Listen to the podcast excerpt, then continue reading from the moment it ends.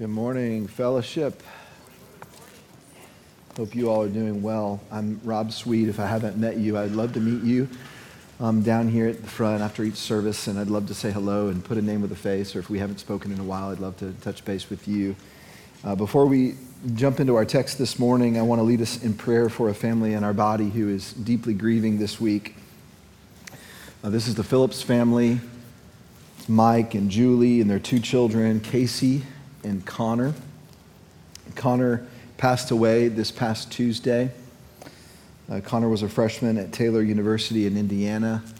Uh, he was a diabetic, and sometime on Monday, his numbers dropped dangerously low. And by the time they were able to get to him uh, alone in his dorm room, uh, he, had, he was unconscious, he didn't have a pulse.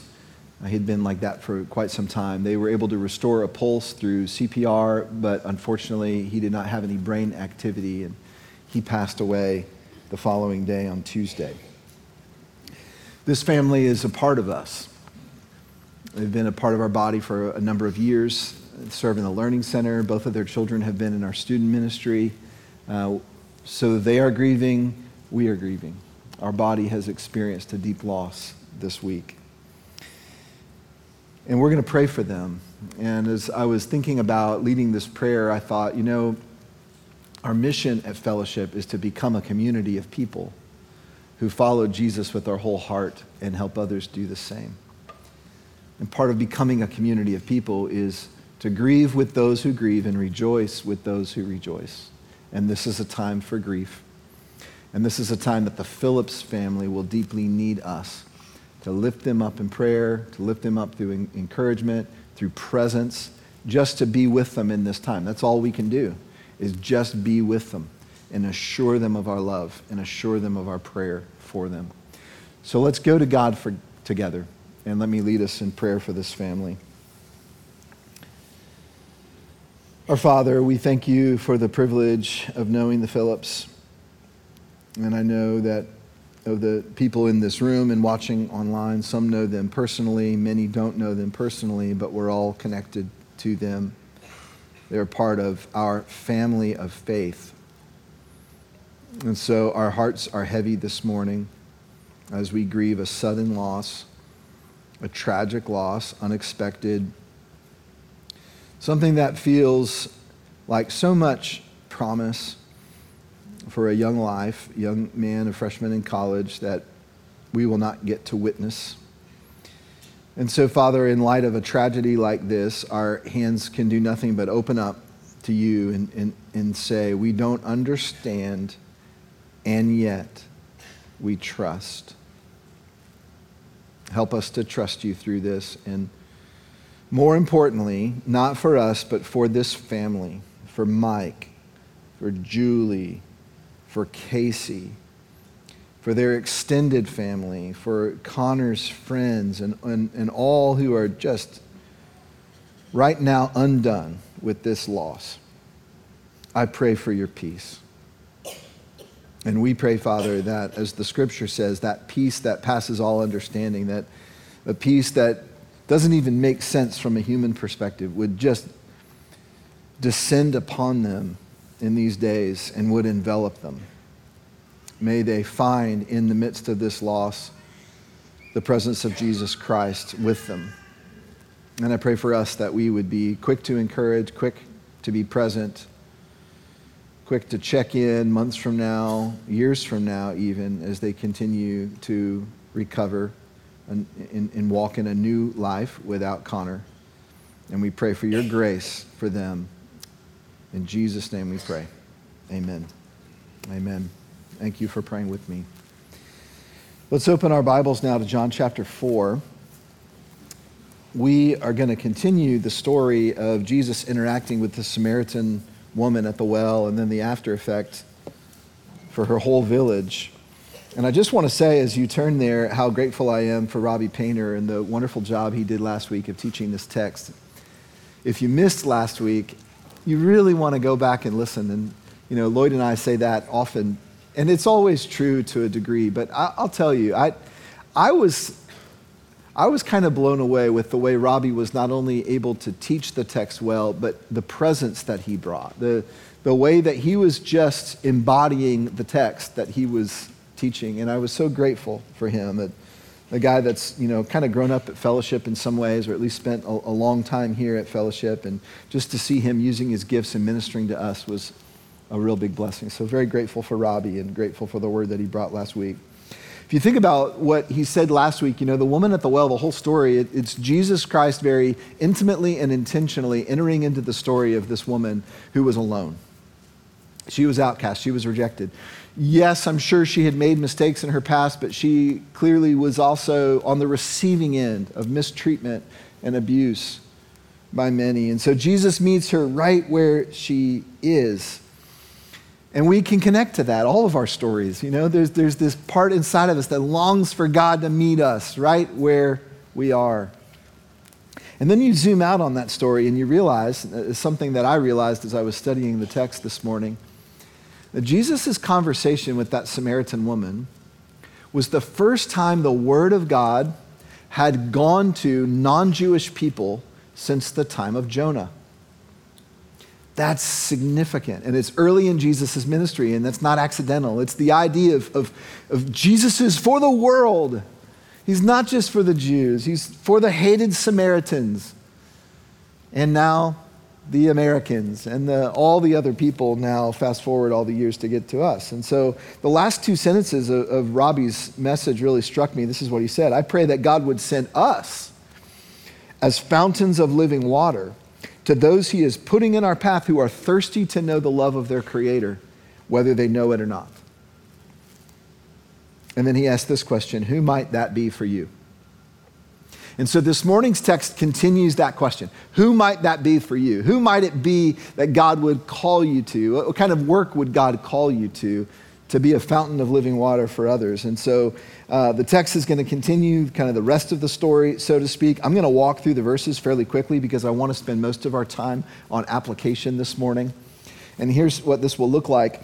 After I read the text, explain the text like we typically do, I'm going to introduce you to a, a couple who is in our body right here as a part of our church home, whose lives have been illustrating the principle that the text teaches. And I won't say more than that now, except to say, trust me, when you go home later today, you will be glad that you are here, if for no other reason than you had a chance to hear this story. So let's dive into our text. We're going to begin in verse 27 of John chapter 4. Jesus has just revealed to the woman at the well that he indeed is the Messiah. And then the very next sentence is verse 27, and this is what we find. Just then, his disciples came back. They'd been in the village getting food. They marveled that he was talking with a woman. That was not a custom at that time, and she was a Samaritan woman, uh, especially. But no one said, What do you seek, or why are you talking to her? So the woman left her water jar and went away into town and said to the people, Come, see a man who told me all that I ever did. Can this be the Christ? They went out of the town and were coming to him. Just a couple quick notes about this passage. I love the detail that the woman left her jar. You know, that, that's been commented on a lot, different Bible commentators. But it's been commented on a lot because it's so significant. She had come to the well for water, and the kind of water that she received was not the kind of water she expected. In fact, what Jesus had told her is once you receive the water that I have for you, you'll, you'll never thirst again. How appropriate that she leaves her water jar behind. How appropriate that she recognizes there's some need that's being filled in me right now. And the last thing on her mind was the chore that had brought her to the well. So she leaves the water jar behind and she rushes back. And then I love her question here that she asks. You notice she doesn't go back to the village and say, I have found the Christ. She says, Can this be the Christ? He told me everything I ever did. Now, I think there are two things going on. I think number one, she's not yet sure. You know, she's still puzzling this in her mind. She's asking this question. But I think God's using that because a question is often far more effective than a statement. And if she had run back to the village and said, I found the Christ, with her reputation, how many people do you think would have believed her?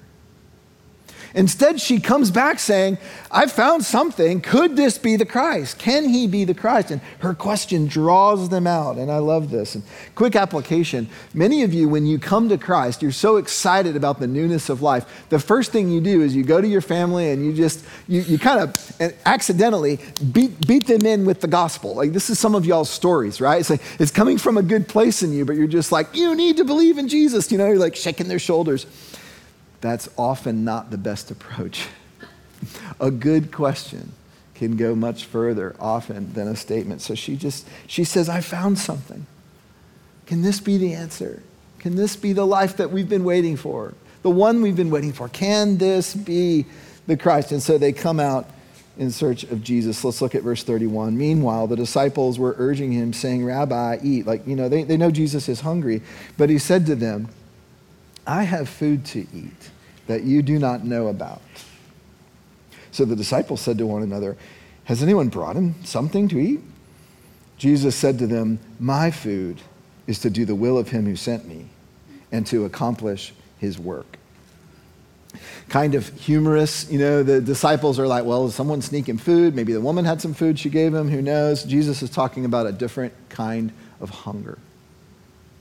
Now, he'd already used the analogy of thirst with the woman. Now, with the disciples, the, what's right before him is hunger. Like, they're hungry. That's why they went to eat. He's physically hungry. They came to bring him food to satisfy his hunger. But he's saying, just like there's, you know, thirst at the physical level and thirst at the spiritual level, there's hunger at the physical level, and there's something more deep that you are hungry for. So, physical hunger is real, but so is this deeper hunger. Now, what kind of hunger is Jesus talking about? You'll, you'll, you'll sort of see as the passage goes on, and, and his words here are, are a good hint. You and I are hungry for purpose. You and I are hungry for meaning. Jesus has just been living into his purpose the reason he was sent by the Father. So he says, Listen, I have this food that, that you don't know about yet. My food is to do the will of him who sent me. And so Jesus is saying, I'm so satisfied right now.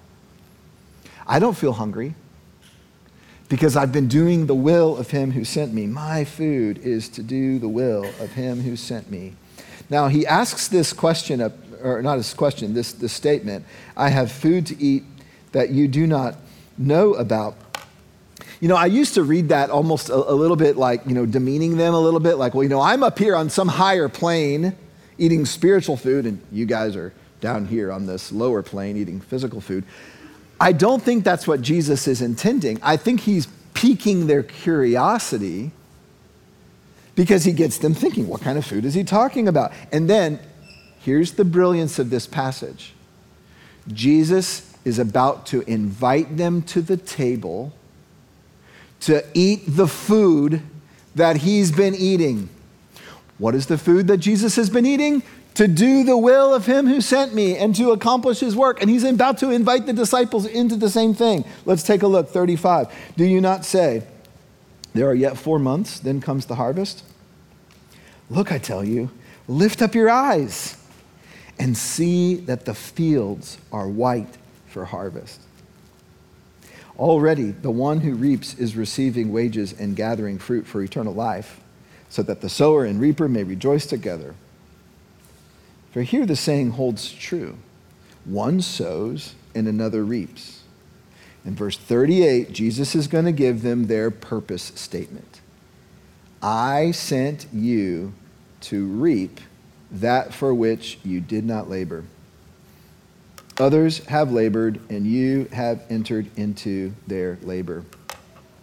Okay, these were um, people that were very familiar with agriculture. They grew up on farms. Uh, they, they know there's a time for planting, there's a time for harvesting, there's a time for sowing, there's a time for reaping. And you must do both in order to eat.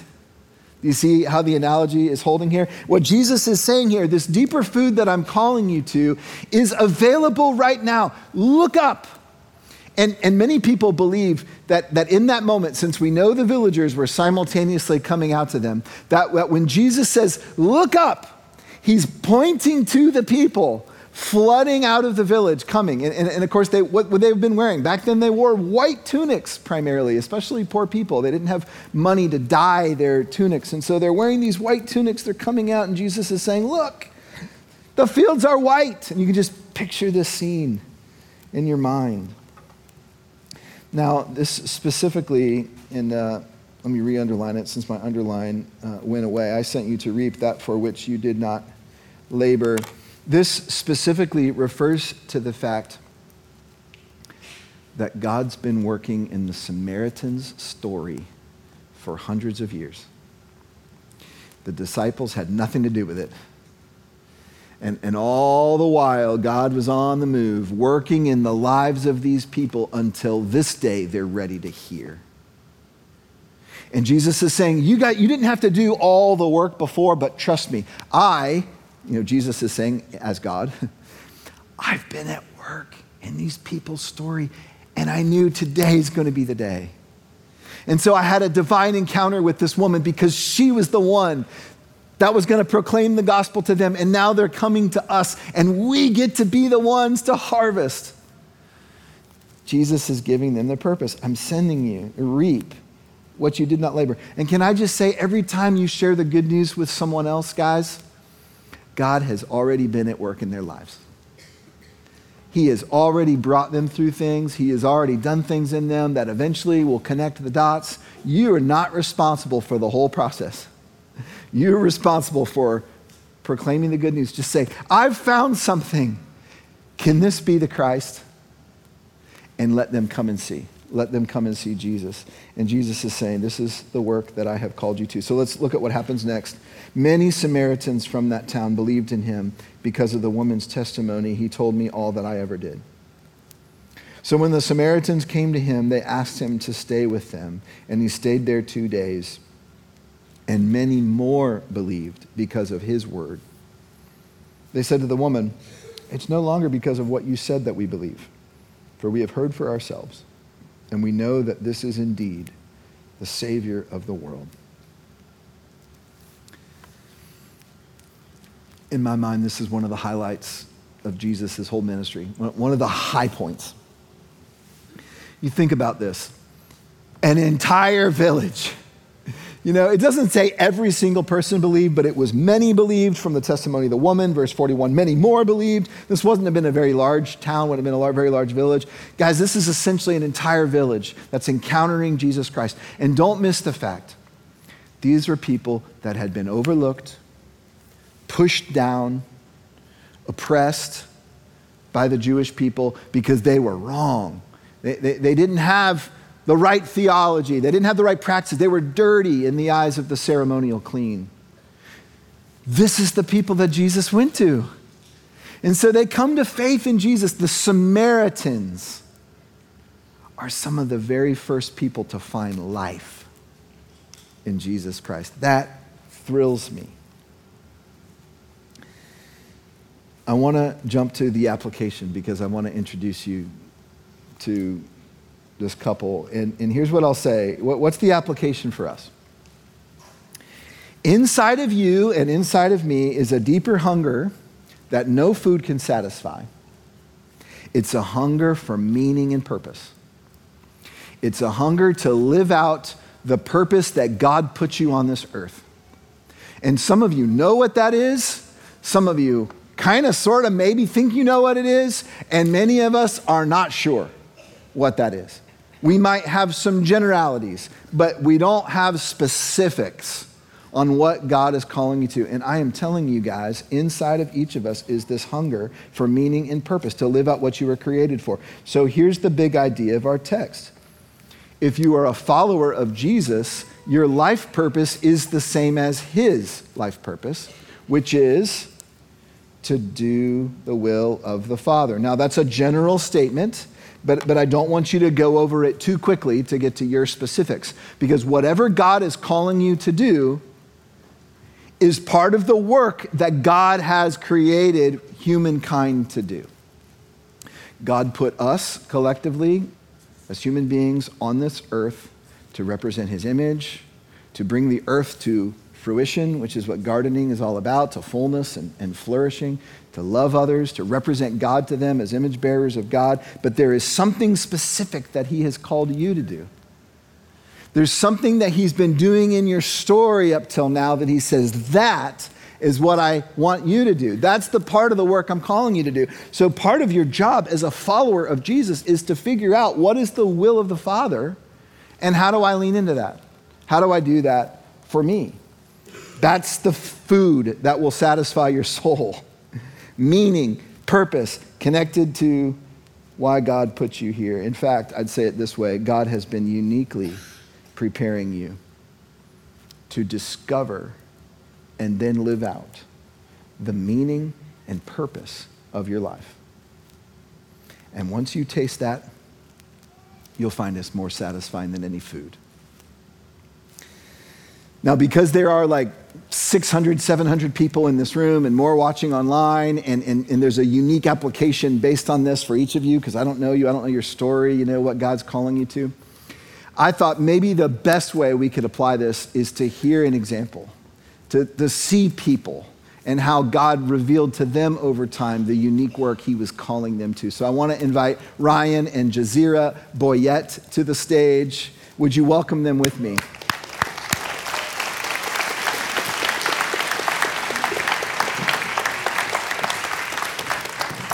So I've gotten to know Ryan and Jazira for a little while now. They've been in our body for about three years. They're part of our fellowship family, but they have an interesting and unique story. So we've invited them to share that story. And Ryan, I'm going to I'm gonna start with you and just ask you to introduce us to your family. Sure. Uh, thanks, Rob. I appreciate it. Hello, everyone. I'm Ryan Boyette. Uh, this is my wife, Jazira. And the photo shows our two kids, Eben and Kandaka. They're beautiful. They were with us in the first service and uh, sat right there. And I didn't hear a peep from them, by the way, which is pretty impressive. But, and surprising. Yeah. yeah. Was there bribery involved in that? There could have been. There yes. could have been. Yeah. Okay. okay, so Ryan, tell us, uh, uh, let's start with you. Just tell us a little bit more about where you came from and what God's done in your life. Sure. Um, so in 2002, I graduated from the University of South Florida and I was going to be an FBI agent or a U.S. Customs agent. My dad was a police officer, and I wanted to follow in his footsteps. And so I was on that track. After graduating, I had about a year, and I went through the entire process. I got the job, and then my sister sent me a two paragraph article about the war in Sudan. And the article was about a persecuted uh, church and a pastor in that church, and a 20 year civil war that took the lives of over a million people. And I became very frustrated and angry at first um, that why, as a college graduate, I had never heard of this conflict that was going on for 20 years. And so uh, I started doing research, and I, I started feeling deeply called to Sudan.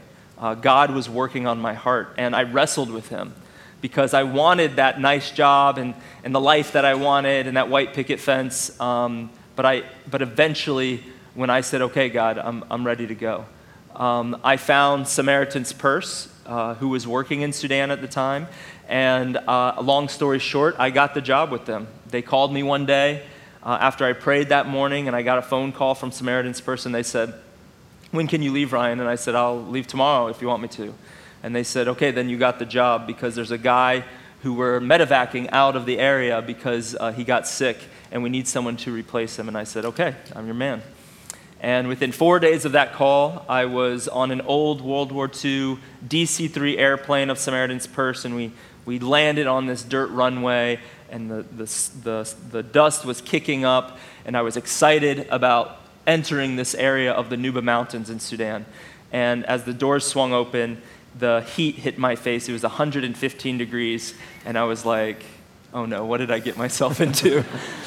But I immediately fell in love with the people, and uh, the Nuba people are such hardworking, and they had been struggling for years for their freedom. Um, uh, it's 70% Muslim, and the church there is, is uh, the minority, but they're so strong with such strong faith. Um, and, I, and I immediately fell in love with them and would, and would enjoy you know, meals all the time with them and, and work in their communities with them. T- tell us a little bit more about where this is. I think we have a map we can show. Sure. We're pretty familiar with South Sudan because we have global partners there, but, but not in uh, Sudan itself. So, South Sudan and Sudan have a very similar history. Um, but as you can see from the map, in 2011, the country split. So, while I was there, the country split. And where you see South Kordofan, um, that is the state where the Nuba Mountains is. Um, so, it is in Sudan, it's not in South Sudan, which makes it a little unique. Um, one is that it's still under Islamic law, um, the government is still Islamic. Um, the, the population, as I said, is 70% Muslim. Um, it's, it's cut off from the rest of the world as the only international border now is through South Sudan. Um, but it's a very difficult place to get to. We have to go through South Sudan and drive across the international border to get there. And you said something about a team that's there now and how they had to get. Explain that. Yeah. So we have a team, and I'll explain more about what we're what we're doing in a bit. But um, my team was traveling there now, a team of uh, teacher trainers, and it, a drive that takes eight hours took them 17 hours. Um, and they called me this morning and told me they made it through a lot of mud and water and flooding, um, but by God's grace, they made it through. That's great. So you get to South, you get to Sudan, the Nuba Mountain region. You're, you're working with Samaritan's Purse. Tell us more. So I, I started doing a lot of different sorts of work. Um, we did farming and we were rebuilding uh, schools that were destroyed during the war and even churches. We rebuilt 160 churches. And I didn't realize at the time, but God was taking me to these different villages and, and knowing so many different groups of people. And one person that um, I want to I wanna share a story with you because it really relates to the passage we were talking about, and uh, about my friend named Awad. So, Awad is from a tribe in Nuba. Nuba has like 56 tribes. So, he's from a tribe in Nuba that's almost 100% uh, Muslim. But because working with us, he was very interested in Christianity and he was reading his Bible a lot, way more than me actually. And he was reading it and so engaged. And I told him, I said, Awad, you probably know more about the Bible than I do now, as much as you're reading it. I said, What is keeping you from becoming a believer in Christ? And he said, I fear my family. And I said, Well, what do you need to see or happen for you to know that God wants you to follow him? And he says, If my father takes a Bible one day, then I will know that God is real and that I need to follow him. I said, All right, well, then let's go to your village. And so we went to Awad's village and we just shared a meal with his family. And as we shared that meal, we prayed over the meal and we heard people talking over us. They had never seen someone praying over a meal before. And after the meal, I thought they were not interested in having us there again. But the elder came up to me and said, As you were praying over your food, we noticed that you're Christians and we were wondering if you can come back to tell us about Christ. And I love that we were praying over food and they, they were hungry for something else. Um, and that was so exciting for us because I came back um, two weeks later.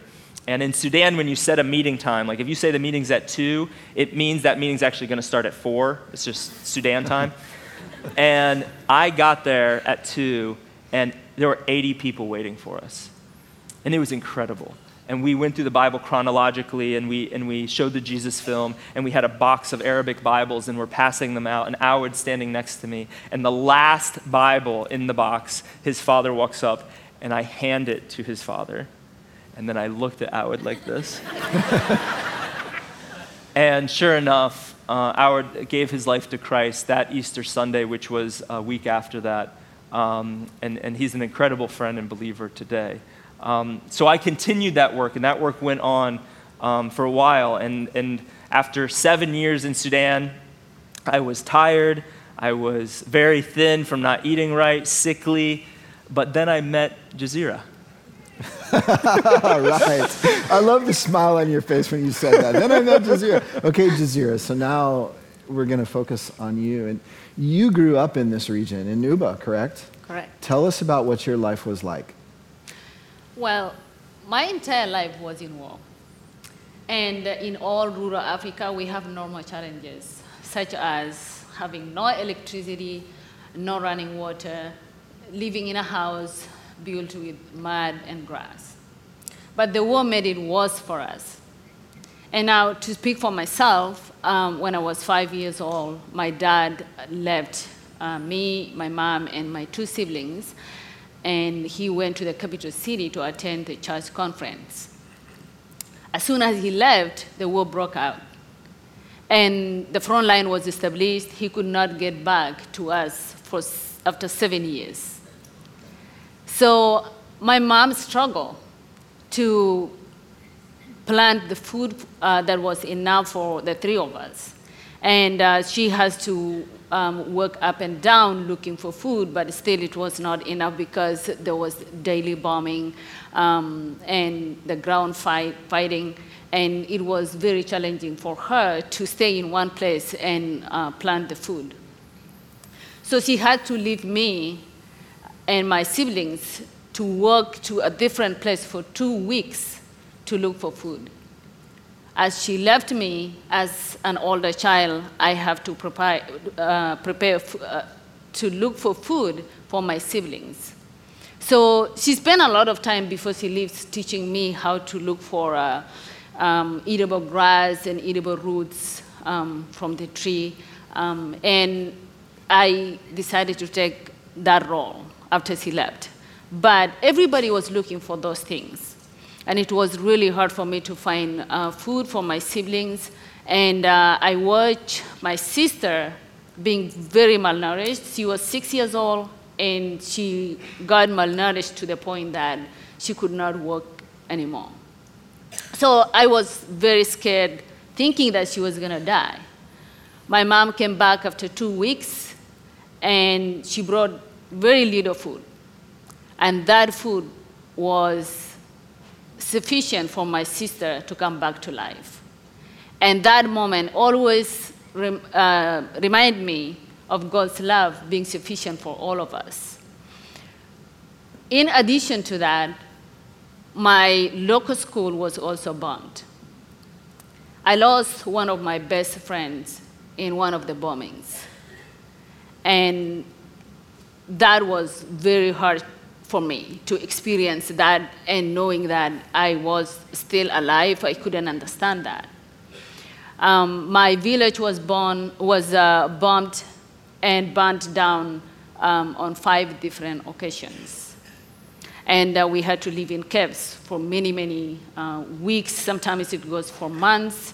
And we had to just wait until uh, something clears up and we go back to the house and we re roof the house again and we start living.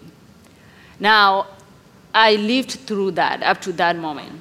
And that moment told me that God was at work with me to prepare me to be who I am today. Wow. So, what I'm hearing is you all came from very, very different backgrounds. yeah, very different. And yet, God put you together. So, Ryan, going back to you, tell me about how you met her.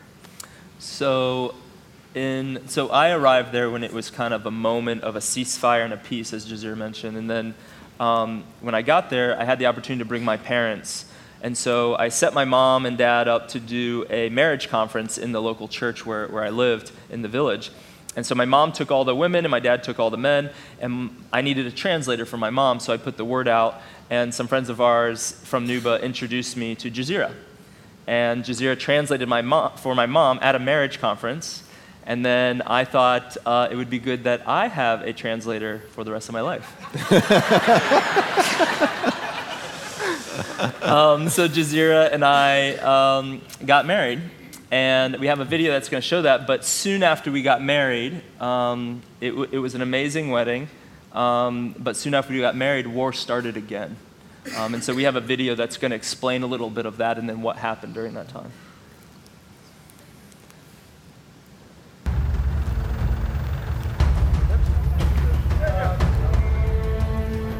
A news article and his faith drew him to a war torn corner of Sudan.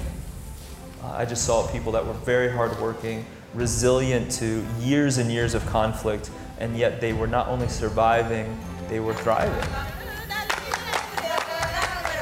Ryan Boyette worked with churches in the Nuba Mountains, building a friendship with a woman passionate about learning.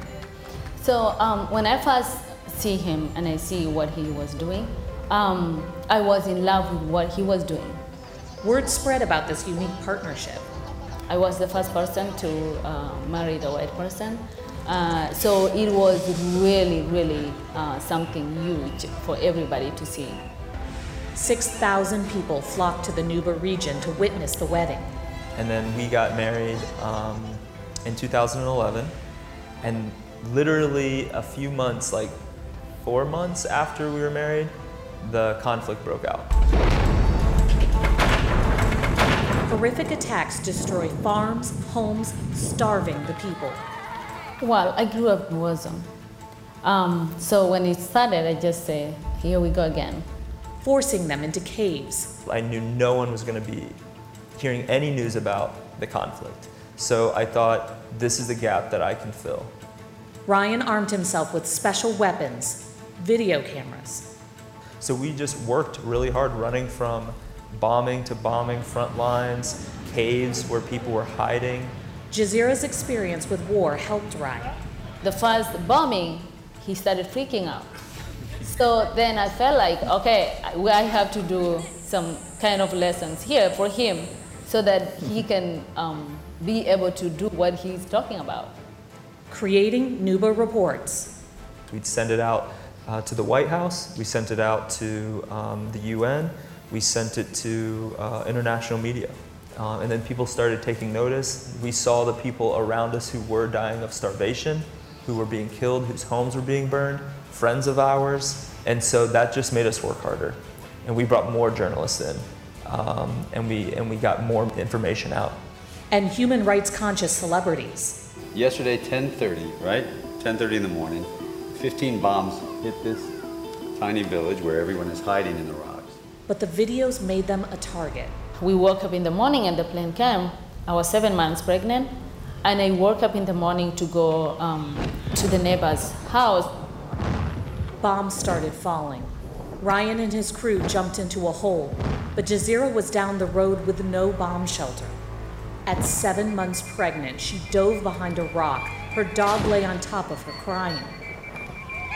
God saved me for that reason um, for the reason of something that I still am trying to find out what, why I was still alive up to now. Those videos gave power to overthrow Sudan's dictator, creating a temporary peace. Wow, there's a lot in that. I, I want to follow up on two things. One is you, you came working for Samaritan's Purse, and then now you're doing Nuba reports. Tell, tell us about that transition. Yeah, so we had a very pivotal moment where we had to make a big decision um, for, for our family. Um, the war was coming and we could see that happening and right before it started all there were several organizations in the region they all evacuated their staff um, and samaritan's purse included and we had we had quite a big staff and so uh, Jazira and I thought about it, and I thought about the people in that village, Awad's village, and other villages that we talked to about no fear but Christ and salvation through Christ, and yet we're so quick to get on a plane and leave. And personally, I was the one telling people this, and I, I felt like it would be hypocritical of me to do that. And Jazira felt the same. And so we talked about it and prayed about it, and we decided to stay, and I resigned from Samaritan's Purse, and that's when we started Nuba Reports at that time. And Jazira, for you, each time I watch that video, I'm just gripped by that story of you hiding in the, the rock, pregnant with the bomb. Uh, tell us more about that moment for you. Yeah, even though I had experience of uh, being bombed before, that was a very um, challenging moment for me and also different. I felt different and I felt um, that something is really harder for me to accept that uh, bombing at that moment because um, in the past, if I would have died, I would die alone. But I would now die this time um, with my baby. And that was really um, a disturbing moment. So when I lay down uh, behind a rock, I remember these words. I said, Do it again and I wanted God to protect, protect me one more time. Um, and when I lay down, the, I heard the sound coming, and I felt like the bomb was going to land on me, but it landed 25 yards away from me. And a huge shrapnel flew over me and hit the rock and ricocheted that rock that was in front of me. And then I got up, nothing happened to me.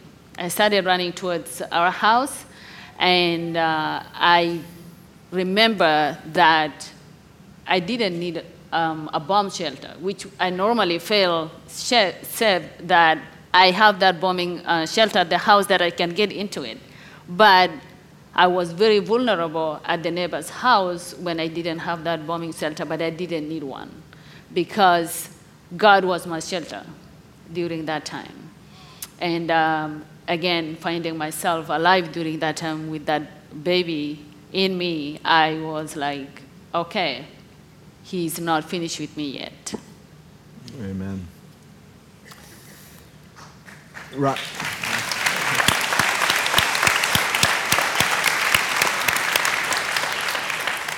Ryan, uh, at, at the end of that video, it talks about a temporary peace. Your, the work that you all had done with those new reports had something to do with that. Tell us how that felt, that your work was having an impact, and then, and then tell us what happened after that. Sure. So when I, um, while I was in Nuba and we were entrenched and like war was around us and we're getting these videos, I was really entrenched in the work and I didn't real I didn't see the impacts that it was having around us. But what was taking place was that it was these videos were informing people all over the country what was happening in their own country, and they many Sudanese never even saw uh, what was the war that was taking place. And so they protested, as you see, overthrew the, the dictator, um, which created this temporary peace, a time that we call no war, no peace. So there's no bombing and fighting, but there still isn't the, the benefits of peace. Um, so Jazira and I thought that that would be a good time to come out of uh, Sudan, and uh, we started an organization called To Move Mountains. We always saw that the media work was temporary, and we were being called to help people with um, education. And so Jazira's story and her struggle for education was a big motivation of that. And seeing people in their villages that actually had some opportunity to get an education have such an impact. Um, but I really love that when you ask people, why do you need education? the first thing they would say is, This is our weapon against oppression and, and being attacked by our government. And I, and I love that connection between as we gain wisdom and knowledge of Christ through his word and as we get close to him that that's freedom from our sin and our oppression and sin. And so we connected that, that purpose and we started to move mountains. I love it. Uh, we have a, another video that we'll show that explains more about what To Move Mountains is doing in Sudan. Sudan has been at war for over 30 years, and the Sudan government bombs villages, churches, schools, and hospitals.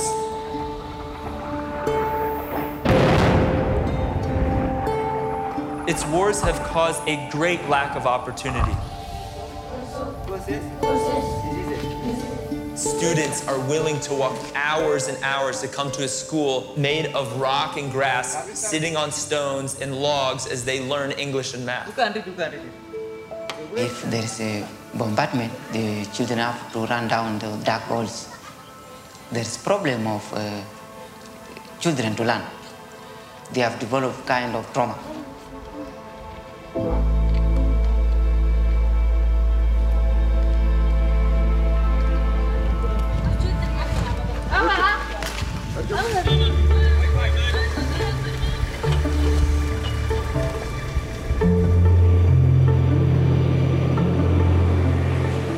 I've never been in airplane before.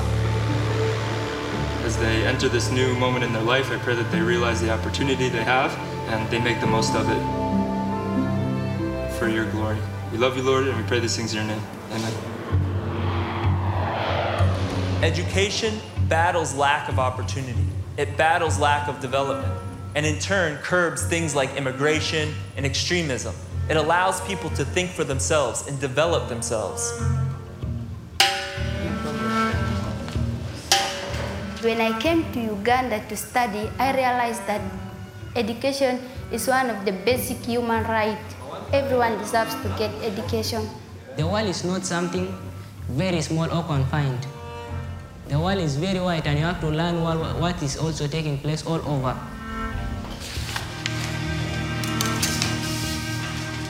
When I was in Nuba, I didn't know God answers prayers. God answers prayers. We want to build a robust education system, a new curriculum, new teaching methods. We want to build it from the ground up and let it be something that lasts very long term. And we hope that this will help the people of Nuba and Sudan get out of war and find other solutions to their problems. What's good about this school? What do you wish was better? What other things are important for students to learn in school? What skills and knowledge does somebody need in order to build that? Too often, people come in with solutions to problems that they have never experienced, and often those solutions fail because they weren't created by the people who have to live them. It's getting that voice of the Nuba people to tell us what's important and what they want to get from it. We want our child to be associated with his identity and his language, who knows the values of Nuba people. We want to help him to have the spirit of cooperation with others.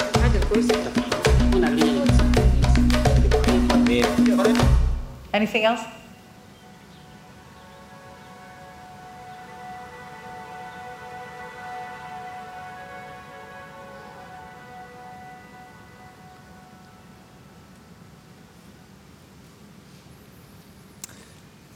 Love that. I love what God has put on your heart. And you were telling me the work continues even while you have been here. Tell us why you guys came back to the United States, or why you came back and you came here. So we came um, back to the U.S. Uh, because we knew that this is the work that God wanted us to do, um, and but we we didn't have a background in education. So we wanted to go back to school, and that was Jazira's biggest dream to finish university. And so through divine intervention, um, we were accepted at Vanderbilt University, Jazira with a full ride scholarship, where she's making A's. Um,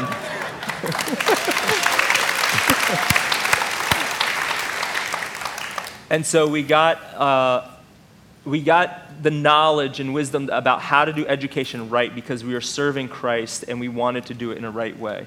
And so we pulled a team together, an amazing team, and some of them are in Sudan right now. And we're building this uh, a new curriculum, um, training teachers, and we got a little bit of funding to, to build the first phase of our, our first school.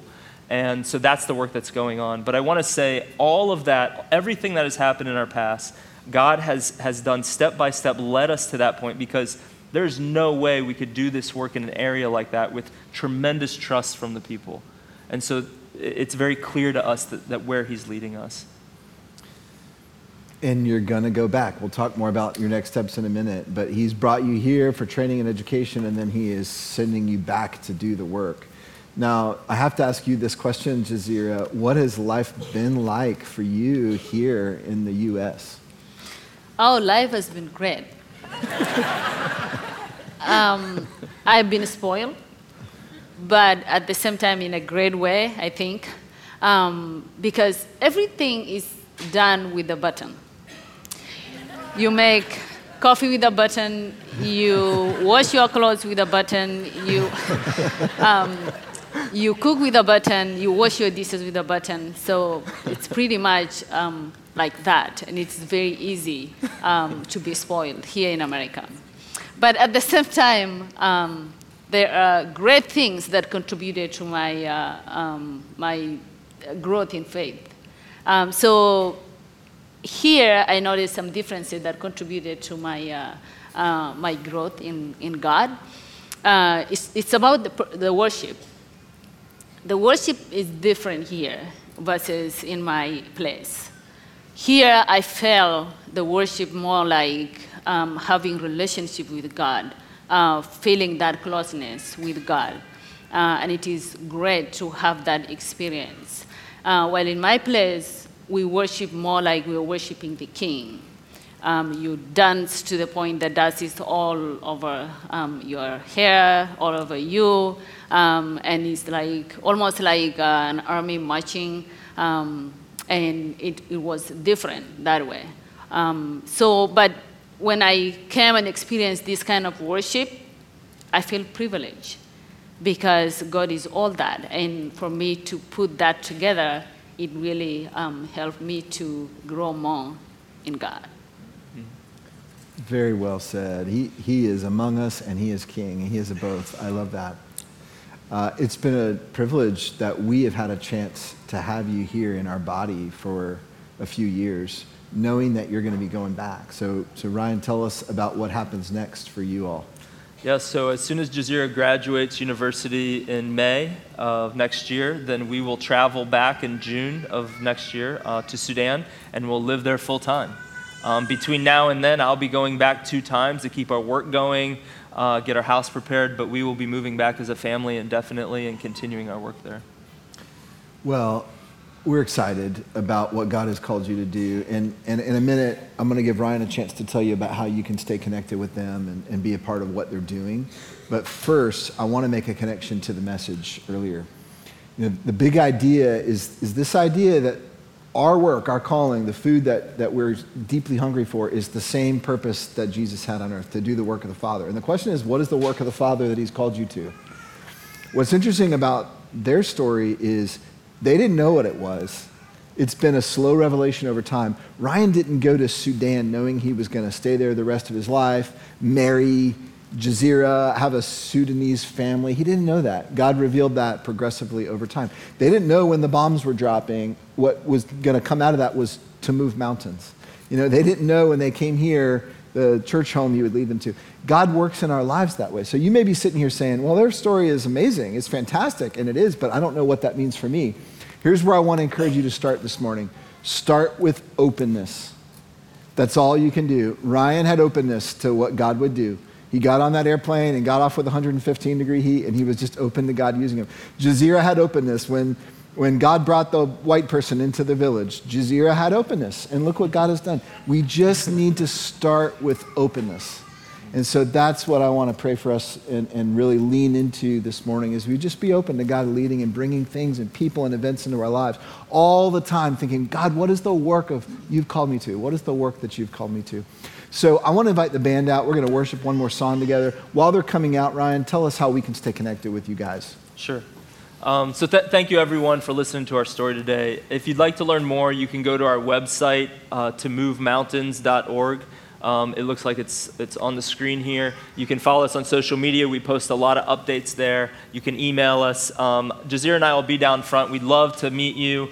Uh, we also have this pamphlet that's at the front doors that you can get that tells this same information, but also we're inviting all of you to our first ever event at the Loveless Barn on December 16th at 7 p.m. Um, and we want to tell more of these stories with some live music, and we'd love to have you there. But thank you so much. And let, let me also add this. You can clap first.